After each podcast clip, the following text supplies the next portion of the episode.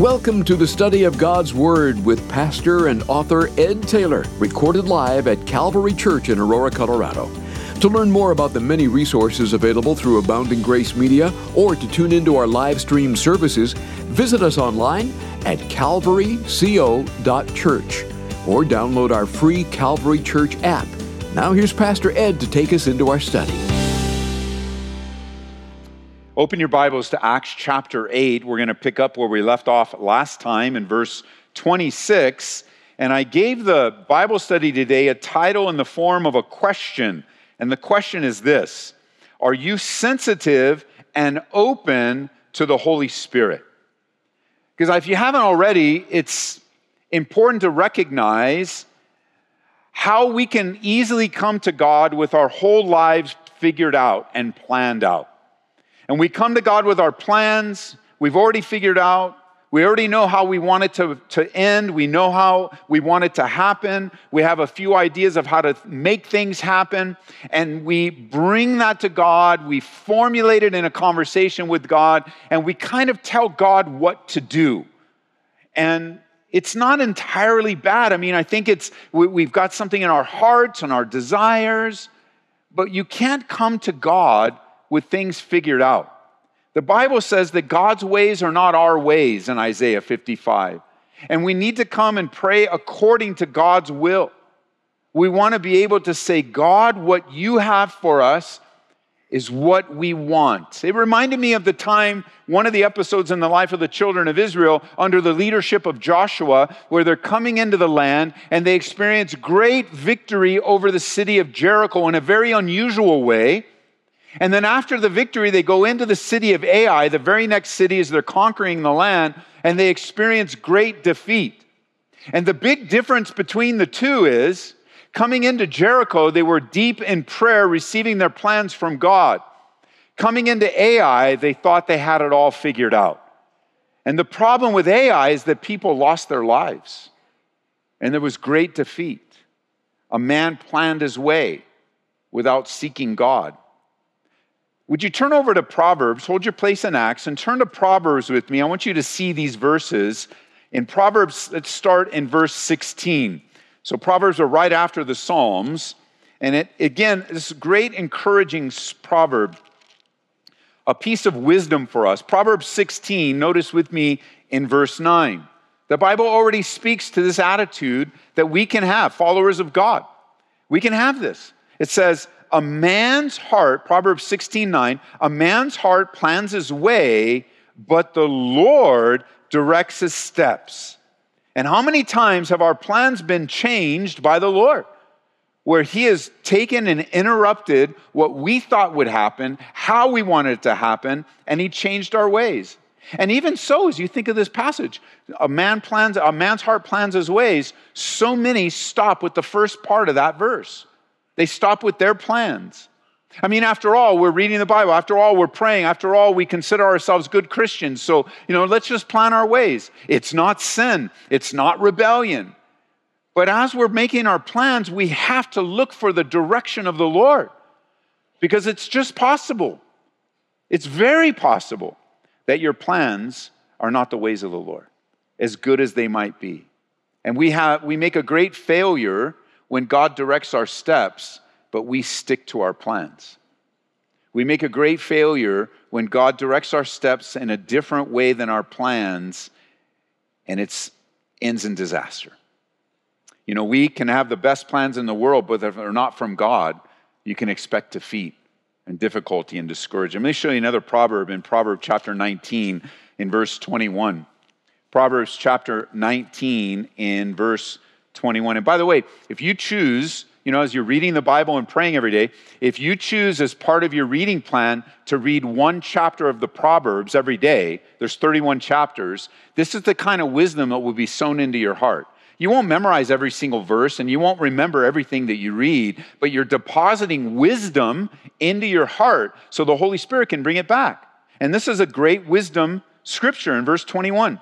There are many plans in a man's heart, nevertheless, the Lord's counsel, that will stand. So there's a lot of things going on in our minds and our hearts, but it's God's counsel that's unmovable. Let me give you another one, chapter 14 in the Proverbs. This is very common. Proverbs chapter 14 in verse 12. Proverbs chapter 14 and verse 12. Listen to this carefully, church. There is a way that seems right to a man, but the end is the way of death. And there are ways in our lives we just think this is the way we should go, but the end is going to be death. The Bible says in Proverbs chapter 3, verses 5 and 6, to trust in the Lord with all your heart and lean not on your own understanding. Acknowledge him in all your ways, and what? He will direct your path. So I ask you again are you sensitive and open to the Holy Spirit? We drop in, coming back to Acts chapter 8 now, we drop into a time by way of review of excitement and difficulty mixed in the early church. We're in the early years of the church's birth and life and formation. And you remember in Acts chapter 1, Jesus told them, Wait in Jerusalem, the Spirit of God will come upon you, you will be my witnesses. And where did he say? He gave the location. He said, In Jerusalem, Judea, Samaria, which surrounds Jerusalem, and then to the uttermost parts of the earth. That's the will of God for the church. But up to chapter 6 and 7, the church basically stayed in Jerusalem. And they became, in some ways, comfortable. They weren't necessarily in any kind of rankle rebellion or, you know, just massive disobedience but they also weren't like on fire in obedience either. They stayed in Jerusalem when they were very clearly told that the ministry would go beyond Jerusalem, but they stayed. And so you can find, and this is something interesting, like you can be doing the right thing and still have more, God still have more for you. You don't have to be in a massive place of rebellion for God to turn your life around. He can turn your life around when you're doing something well when you're on the way obeying God. And that's where the early church is. So what happened? Stephen, Stephen, the, the person that was serving the widows, he had this occasion to stand before the religious rulers. They lied about him, they, they made false accusations against him. He defended them with one of the most articulate, clear presentations of the history of Israel and the gospel of Jesus Christ, pointing to the resurrection of Jesus. And what did they do? They killed him, they murdered him. That was his reward. And in that, we are introduced to a man who was watching it all Saul. And it was through Saul, through his persecution of the church, that God stirred up their comfort and ease. As they were settling down, God wanting them to rise up. And he allowed the persecution to come. And he allowed Stephen to be stoned. And he allowed Saul to come against the church.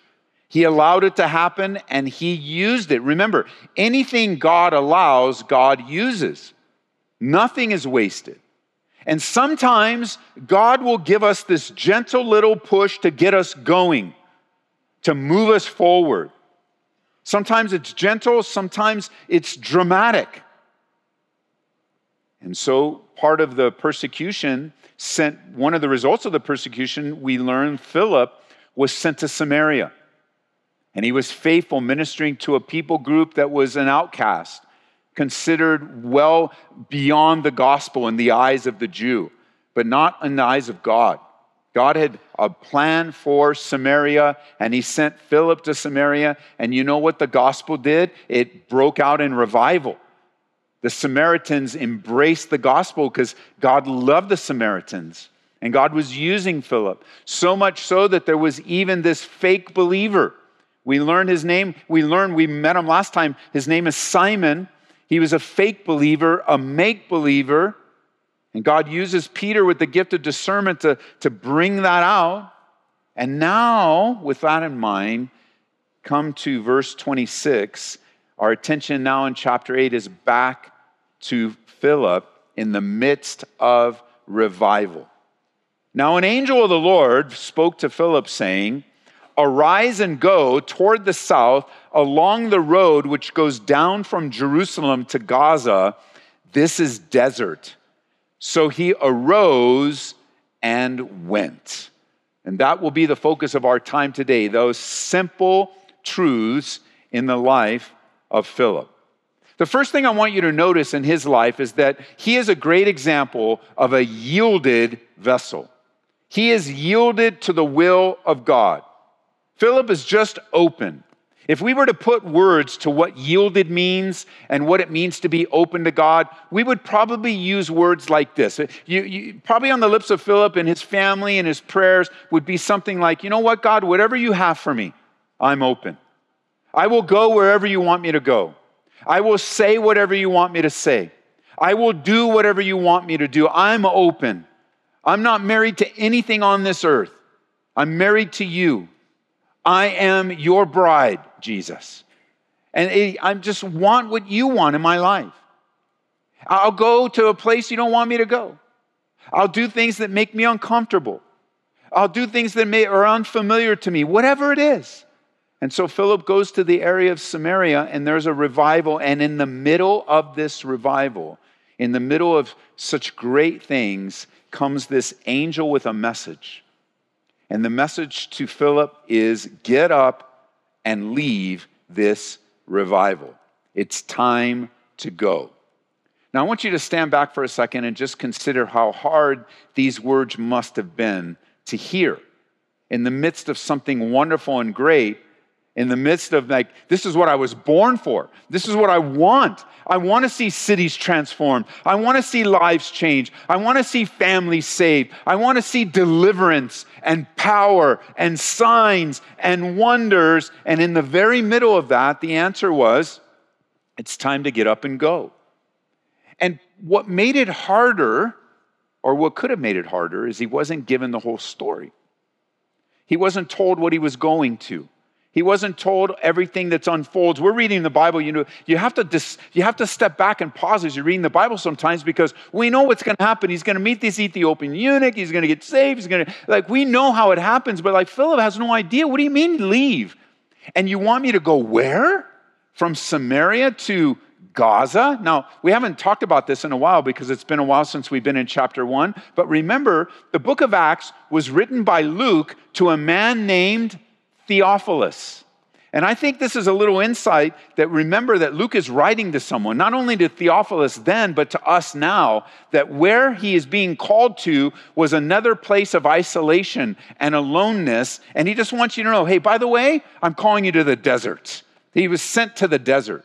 From a place of revival, you know, we often use desert as a time of barrenness, a time of emptiness. We, we, he doesn't know where, I mean, he doesn't know exactly what's going to happen. All he knows is he's been given direction and he has to leave to the south to the desert, this old Gaza, this old Philistine city, referring to the deepest, darkest desert.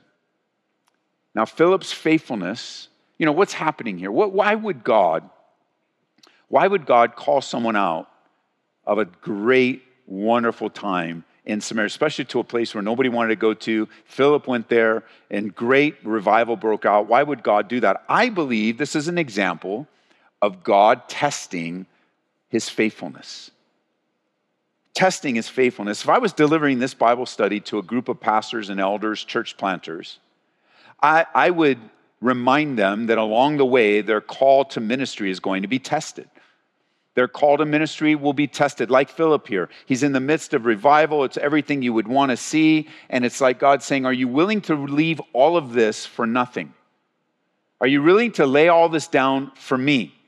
Just to step out on my voice. Did, did you think that the step of faith would be just to move somewhere and never leave? Or did you think the step of faith would just to be settle down, comfort and ease, never take steps of faith again?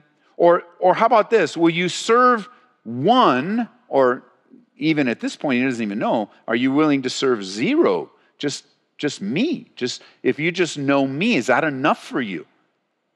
As you would to be in the middle of revival. Are you willing to serve when nobody sees you? Nobody knows you? Are you willing to follow me even when things look and sound absurd? You know, if I was teaching pastors here, this is where all kinds of church growth methods and seminars and, you know, guys are just so caught up in the external instead of just knowing God. God will take care of his church. And I think, it, I know you're not pastors or elders, but listen, as you follow Jesus, God will take care of the things in your life. It's not so important. I think with pastors, I tell, like, it's not so important, like, that people know your name. Like, there, there's a big difference between people knowing your name. Now, understand this it's inevitable people are going to know your name. If you introduce yourself to someone, they're going to know your name. If you teach the Bible to more than a couple people, they're going to know your name. So knowing your name is not the issue. There's a difference between people knowing your name and, and this, and this is a very clear distinction. There's a difference between people knowing your name and you wanting people to know your name. There's a big difference between the two. And that's a big heart issue. Because I'm telling you right now, the Bible is clear. God will share his glory with no man. And God will share his glory with no woman and no child. No, I mean, as silly as it sounds, I don't even know why I need to say this, but I will. No one is greater than Jesus Christ. And nobody cares.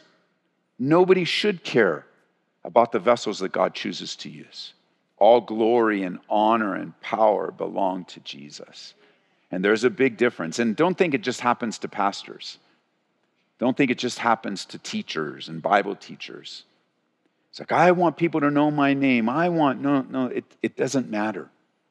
Your name will come and go, but the name of Jesus Christ saves souls, changes lives. And so maybe it's just a heart check for you and for me today. Yeah, of course, people are going to know your name. Of course, you're going to communicate yourself with your name. Yes, yes, yes. But is it because you really want people to know your name? You're just going to find the fickleness of people will discourage you very quickly. And people forget your name, and people come and go. But the name of the Lord stands. And here, Philip, I don't know what test is happening. There could be a lot of different ways, but it was a big call. This was a big call in Philip's life. And I don't want you just to associate this call being open, sensitive, and open to the Holy Spirit. I don't want you just to associate it like to moving to another place. Then you'll miss the whole point of the passage. This was the call of faith for Philip. That it was his. This was God working in his life to move, you know, fulfilling Acts chapter 1, verse 8. Eh, this can be lived out in a lot of different ways. It may not be a call to move to a different physical location. It could just be a call to move into some kind of practical Christian service. It could be a call to move across the street and talk to your neighbor. It could be a call to move to talk to your coworker or your boss. It could be a call to move to extend forgiveness. It could be a million different things. But when you receive the call to arise and go, you have no other choice than to do what he does here in verse 27. You need to arise and go. He arose and went. I hope you like to write in your Bibles. You should buy highlighters, different colors. We have them downstairs. You can get them different places. I hope you write in your Bibles, write however you do on your app or on your phone. But next to verse 27, don't miss this. This is foundational in the health and the vitality and the power of the church of any generation. And it's these two words immediate obedience. You don't have a verse in between. You don't have a verse in between of Philip hearing and considering. Instead, the Bible's clear that he heard and obeyed. Because I've found over time it's very easy to talk myself out of obedience. It's very easy to rationalize away great steps of faith. And before you know it, you have talked yourself out of great things. God has said, Go. You heard him right the first and then over time, it just completely is in a place where you no longer want to obey. And then it passes, then it passes, then it passes, then it passes, then it passes. And you just don't want that for your life immediate obedience. And the difficulty, of course, is that he wasn't given the whole picture, he wasn't given every step. God's will comes one step at a time. Not three steps at a time, not five steps at a time, not a hundred steps at a time. God's will comes one step at a time. Hearing God here in this message from the angel, he was just given, you know, in this case, he was given one step and then the direction to go, but he doesn't know what's going to happen. He doesn't know what to look for. He doesn't know anything except it's time to go. And this is the direction I want you to go. That's all he has. God's step comes, God's will comes one step at a time. I would go so far to say that there isn't a second step until you take the first. There is no second step. Well, okay, okay, if I do this, then what will happen here? And then what will happen here? And what about that? And how about this? None of those are going to be answered until you take the first step. That's something to be discovered. The life of faith is a life of discovery. Well, well, you know, Ed, I won't take these big steps of faith until I understand. You won't get understanding until you take the step of faith. Are you with me? Amen, church. Hello. Anybody with me today? You're not going to get full understanding. Then you would be living life by understanding. That's not what the Bible teaches. Well, you know, if God would just explain it to me, well, then you'd be living life a life by explanation. That's not what the Bible teaches. Well, you know, if, God will just give me everything, what's it going to look like in five years? Well, then you'll be living by your five year plan. The Bible says that we live by faith. And faith requires you not to know everything. Then it wouldn't be faith. If you knew everything, then it wouldn't be faith. You wouldn't have anything to trust God for. And He's not going to give you all the steps, just like here. It's discovered, it's a life of discovery. I don't know how many people you've ever talked to, everyone that's ever, anyone that's ever said this to you, but they'll say something like, you know, Christianity is so boring. Nah, man, you don't got, that's not true. Christianity is not boring at all. It's exciting and vibrant and scary and, ex- and did I say exciting already? Yes, it's exciting twice. It's amazing to follow the Lord. But He's only giving you one step at a time. Which leads us to another question. It's probably one of the most popular questions that I get as a pastor, and that is this How do I know the will of God? How can I discover the will of God? And we make it so much harder like some kind of mystical, weird, we need an angel to visit, we need to be up in the mountains all by ourselves, and then maybe somehow we make it so complicated. So let me give you a couple of things, if you're taking notes, that will simplify how to discover the will of God for your life. And all of this is predicated upon you being a born again believer in full relationship with Jesus Christ, filled with the Holy Spirit, and it will help you if you read the Bible and pray every day. You'll be a lot farther along discovering the will of God in your life if you will just read the Bible and pray every day. But here, number one, if you're trying to discern whether something is the will of God in your life, number one, is it according to God's word?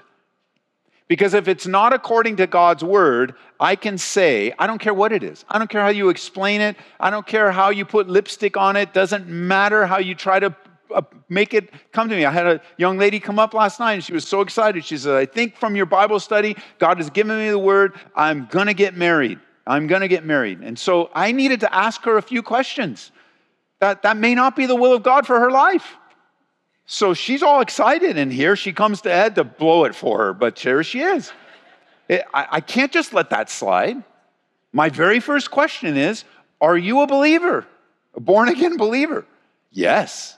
Then the next question is Is he a born again believer? And she hesitated a little bit. She said, Well, he's a new believer. And I said, Okay, then here's my recommendation. Before you see this as the grand answer for all the rest of your life, I believe you guys should do premarital counseling. There's a series of circumstances in her life that she shared with me that I won't share with you, but I gave her that direction. Because, yes, marriage is according to God's word, but not always. Did you know that? Marriage is according to God's word, but not always. And you want to be able to walk through the pathway. Is it according to God's word? If it is, green light. Number two. If it's according to God's word, green light. Number two, do you have a courage, a boldness, or even what the Bible would say, a peace that passes all understanding to move forward with what God has placed upon your heart. Now, let me just clarify here because I've met, I've met people, even personally, eye to eye, in very serious times, that will come to me and say, I have a peace about it, but they have a peace about sin. You can't have a real God peace about sin. Did you know that? That's impossible. It's absolutely 100% impossible. When you, what you're about to do is sinful and it's wrong, you cannot have a peace about that. You may have talked yourself into it. You may have listened to other people's advice. You may be copping some bad attitude to a bad decision so you can justify it the rest of your life, but it is impossible for you to have a peace over a sinful, wrong decision. So, the peace that I'm talking about is a peace that God gives for you to be bold in taking the next step of faith and obeying Him. And if you have a peace about it, and you have boldness and courage that God is. Remember what I think it was in Philippians, Paul said that God both works in you to will, that's the desire, and to do, but listen, for his good pleasure. So you want to discern the will of God? God will give you the boldness and the strength to follow through. So it's not according, it's not sinful, so it's according God's word. God has given you a boldness and a peace. And then thirdly, you want to look for, you want to look for are the circumstances of your life lining up to go forward in this step of faith. Are the circumstances lining up? Now, some of you might be new to Christianity. Some of you may not even have a relationship with God today. So I'm going to use a phrase that Christians use all the time, and I want to explain it to you so you realize. Because we have, you know, you could say we have language of the Bible, and we have language, we could call it Christianese, if you will. And we say all these things, and a lot of Christians understand. And sometimes people outside of, of the church, outside of faith, don't understand. So what we would say, are, do, we, do you see open or closed doors? And that's a Christian phrase that describes what I'm saying here. Are the circumstances lining up? And it's a great word picture, by the way. I mean, a closed door that's locked, like just in your house or here in the building. If the door is closed and locked, it says something to you. You know what it says? You can't come in. That's it. You can't come in. Unless you have a key, you can't go through that locked door. That's the key. That's why it's locked. It's closed and locked to restrict access. Well, God will do that sometimes. He will close doors to restrict your progress. And He uses circumstances. The exact opposite. If the door is open, then it invites you to come through. Come on in, the doors are open. And we use that language, you use those word pictures all the time. And so, is it according God's word? Is God giving you boldness and courage to step through it? And are the doors, everything lining up? The only thing that's left, it's, there's not a fourth one. You know, I'm not going to make it complicated. And if we did have a fourth one, it wouldn't be, and then God explains your rest of your life to you so you can take the step of faith. That's not going to happen. Otherwise, it wouldn't be a step of faith.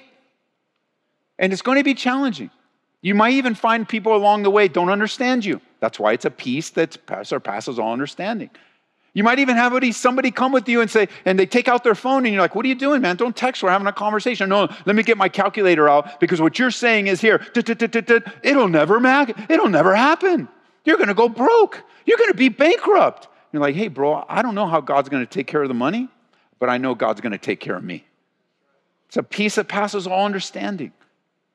People want to explain things away. I think, you know, Pastor Byron and Emily came to us from the mission field. They've been on the mission field in Ukraine for many, many years. And any missionary that's, that, will, that, that feels a call to step out and move around the world, sell all their stuff, there are always people that come that will say, What are you thinking? They don't understand. Why would you do that? Don't sell your stuff, put it in storage. So when you, it's like, No, I don't plan on coming back. I'm gone. This is God's call on my life. If I come back, we'll start over.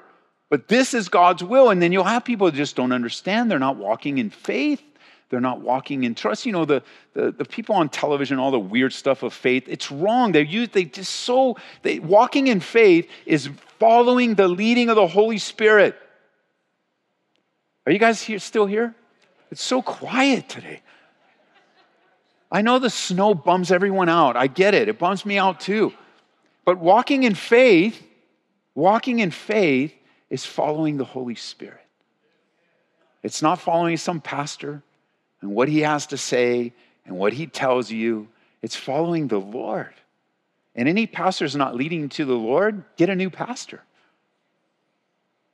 He's not truly a shepherd or an under shepherd.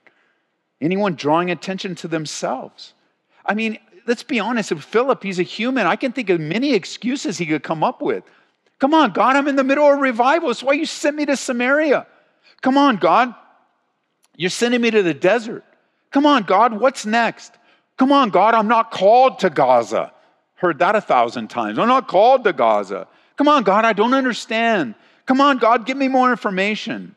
And then we always have that Christian part. Well, God, I hear you. I'm going to do it. I, am going, but but let me pray about it. What do you need to pray about? You heard my voice. I sent you an angel. What do you want? I want a little bit more information. I want to protect my comfort. And I know we're removed so many years from Philip, but this heart is still in the church today. I think back of the last few years of challenges in the Western church and the church around the world, but in the church of the U.S. has been super challenging. God revealing things in our heart. And one of the greatest revelations, I think, for the church at large is a lack of worshiping the one true God. Imagine that. Being a faithful churchgoer, but worshiping comfort and ease. We look at the Old Testament, we think of all these weird idolatrous practices, but idolatry is alive and well in the 21st century. The Bible says to seek first the kingdom of God, not our comfort. You are not the central focus of life. Life is not to you and for you and unto you. Life is for Jesus, to Jesus, unto Jesus. He alone has all power and authority. He alone that can change. The world doesn't surround you. I know that, you know, again, we come gather every weekend because we need to be reset because you're going to walk out the doors and the world's going to keep telling you, the world is going to say, You're the center, you're the center, you're the most important. Take care of yourself, protect yourself, pamper yourself. It's all about self. And it's just so discouraging to look at self so much because we fall so short of God's ideal. At times, it's, there's gracelessness among us. At times, there's unforgiveness. At times, there's a lack of mercy. Why? Because we're so focused on self. So, Philip is getting this call as we do. I think of the last few years, you know, even in the last few years, I was, I was just thinking, man, I've been walking with the Lord for 31 years, delivered from a radical life of sin. I mean, just the, the life of self destruction and destruction of everyone else. But after 30 years of walking with the Lord, he's still revealing new things. And I wonder what God's revealed to you in the last three years. But, but I mean, real bona fide things that will lead me to grow in grace. And one of them was all this about stake, taking steps of faith and change. I've been sharing with you for years that I love change. I love to see change. I, I, love to move forward in change. I, I love to test things. And even if we fail, it's okay. Let's try, let's try, let's try. I love change. But the last three years, as challenging as they've been, God revealed something to me about me that I needed to learn, and I couldn't learn any other way. And it was just this simple truth I love change when I'm the one making the change. I don't like change when it's imposed upon me. I don't like it at all. And you know, there's a lot of things that God was showing me, but as a pastor, He was giving me an empathetic heart for us as a church because you often are the responders to changes that the Lord lays on my heart. and I always want to present them and I want to walk with us and lead, and I don't want it to be abrupt or dis- disruptive in any way, like humanly. But God is just adding an empathetic part to my pastoral ministry to remind, you know, Ed, the way you're feeling right now, that's how the church feels. like, oh, Yes. And I put you in a position, Ed, to make changes, and I want you to make those changes. But we is the language of ministry, is it not? It's us. It's not me and you, it's us. We're the church. And I wonder what changes God's wanting and what things God's wanting to reveal to you. You get caught up in all these areas when you don't make, you know, again, the last three years, if you haven't learned, if you haven't learned this, revealed how much, and let's say it, I'm, I do not know who you are in particular, but you're listening to me right now, and it's revealed how much you idolize your comfort and ease and the luxury in your life. And God will have none of it. It, it will not last forever. God will disrupt it so that your singular priority and focus will be worship of God. And you can even have things that are good take priority over Jesus. It's not even necessarily sinful stuff. Like you, you, can have priorities, you know, that take your eyes and your mind and your focus away from the Lord. And it's just not as hard for us. And I think that's where Philip is in some ways in his own life. It's different because we're all different. And God is calling you to take one step at a time. If you obey step one, God will give you step two. But then, can I have three, four, and five? No. Because you need to obey two to get three, and three to get four. And so much stagnation happens in the believer's life because you don't obey step one. I can't believe God's not doing anything in my life. I can't believe everybody has all this step walk of faith and I don't I don't have I guess I don't hear from the Lord. Oh, you hear from the Lord very well. You just need to go back to what you heard and obey it. When you arise and go, you're never going to meet the Ethiopian eunuch and, uh, and have the gospel go back to Ethiopia until you leave Samaria. Immediate obedience. And, and, the title of our study today, Are You Open? Are You Sensitive and Open to the Holy Spirit? Well, let, let's just use some opposite words. Instead of sensitive, let's ask this Are you stubborn and closed to the Holy Spirit? How's that for a title? Are you just stubborn? You know, some people, they wear stubbornness like a badge. Oh, I'm just stubborn. Well, repent then. Don't be so stiff necked. Stubbornness is not a good attribute to have because then you're going to be stuck in your way. And God's way will be set aside. And Philip, we're learning, and really, this is the story of every true believer, except it's just really highlighted in Philip's life here. Philip was just open. It reminded me, I want to show you this, and then we'll close. In Genesis chapter 24, in Genesis chapter 24. I want you to turn there. Would you go back with me? We're not there in our midweek Bible study. We're studying through Genesis now, uh, but we're not in this chapter yet. It's the testimony of Eliezer, the servant of Abraham, who was given this impossible task go find the exact woman for my son to marry. There is a woman, I want you to find her. And he does by taking the step and heading off and being led by God. When he comes back in Genesis 24, listen to his testimony. Notice in verse 27, Genesis 24, and I want you to see this because I quote it so often, I want you to know the address. Genesis 24, 27. Eliezer's testimony Blessed be the Lord God of my master Abraham, who has not forsaken his mercy and his truth toward my master. And then mark this As for me, being on the way, the Lord led me to the house of my master's brethren. On the way, you got to get moving. You got to go forward in obedience, small things, being faithful, hungering and thirsting for what is right, knowing that God has a direction for your life. As believers, our highest goal should be to know God. Don't be so con if you would just desire to know God, as much as you want to know His will, as much as you want to know the next step, as much as you want politics to change, as much as you, if you would just want to know God that much, radical change would come to your life almost immediately. But you're losing out because you have all these tributaries of the river of life sucking dry the empowerment of the Holy Spirit in your life. Our highest goal is to know God. Why? To know Him is to know His will for your life.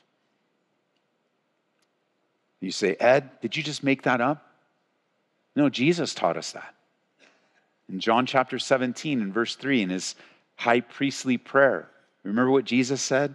He says, This is eternal life, that they may know you, the only true God, and Jesus Christ, whom you have sent.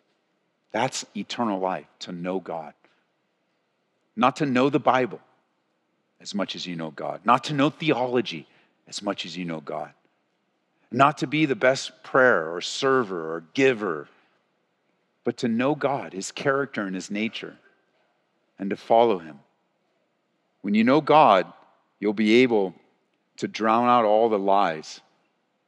And again, in the last few years, if you haven't recognized this, I'm going to tell you again from my spiritual position of leadership. I want you to understand this. Some of you already seen it, but some of you haven't.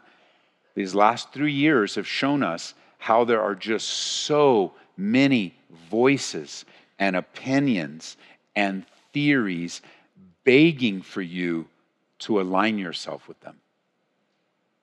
And each little one takes you away from the purity of the gospel. Even if they might have good truth, some kind of part of truth to them, they're not the Lord. How is that theory you've held on to helping you to worship God better? How is that YouTube guy that you're following now help you worship God better? How, how, how is it that that opinion that you had passed on to you at a family dinner, how is that helping you know God more? Because if it's not, then it needs to take a subordinate position, if not be eliminated from your life altogether. Philip is in a place of purity in the midst of revival, sensitive and open to the Holy Spirit.